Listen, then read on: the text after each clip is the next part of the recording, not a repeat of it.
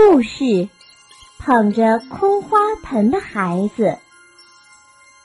在很久很久以前，有一个贤明而受人爱戴的国王，但是他的年纪已经很大了，而且年迈的国王没有一个孩子。这件事使他很伤脑筋。有一天。国王想出了一个办法，说：“如果谁能用这些种子培育出最美丽的花朵，那么那个孩子便是我的继承人。”所有的孩子都种下了那些花种子，他们从早到晚浇水、施肥、松土。护理的非常精心。有个名叫熊日的男孩，他也整天用心培育花种。但是，十天过去了，半月过去了，一月过去了，花盆里的种子依然如故，不见发芽。真奇怪！熊日有些纳闷。最后，他去问他的母亲：“妈妈，为什么我种的花不出芽呢？”母亲同样为此事操心。他说：“你把花盆里的土换一换，看行不行？”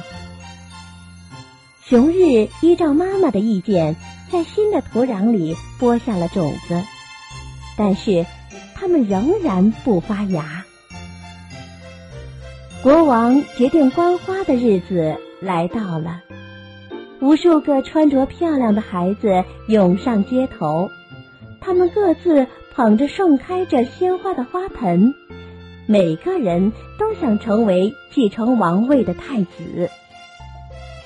但是，不知为什么，当国王环视花朵，从一个个孩子面前走过去时，他的脸上没有一丝高兴的影子。忽然，在一个店铺旁，国王看见了正在流泪的熊日。这个孩子端着空花盆站在那里。国王把他叫到自己的跟前，问道：“你为什么端着空花盆呢？”熊日抽泣着。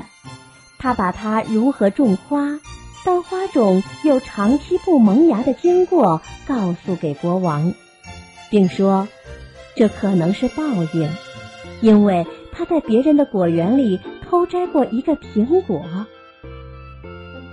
国王听了熊日的回答，高兴地拉着他的双手，大声地说：“这就是我的忠实的儿子。”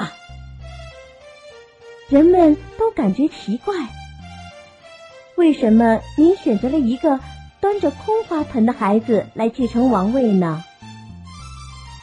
于是国王说：“子民们，其实我发给你们的花种子都是煮熟了的种子。”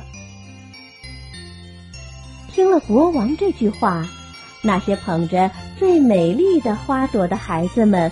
个个面红耳赤，因为他们播下的是另外的花种子。小朋友们，本文讲了一个什么故事？熊日能成为皇位继承人最重要的原因是什么？从他身上你获得哪些启示？亲爱的小朋友们。今天的故事就讲到这儿了，感谢伊氏娃娃 Joy 中药神奇水友情播出。伊氏娃娃 Joy 中药神奇水专注婴幼儿湿疹奶癣，妈妈们再也不用担心孩子有湿疹了。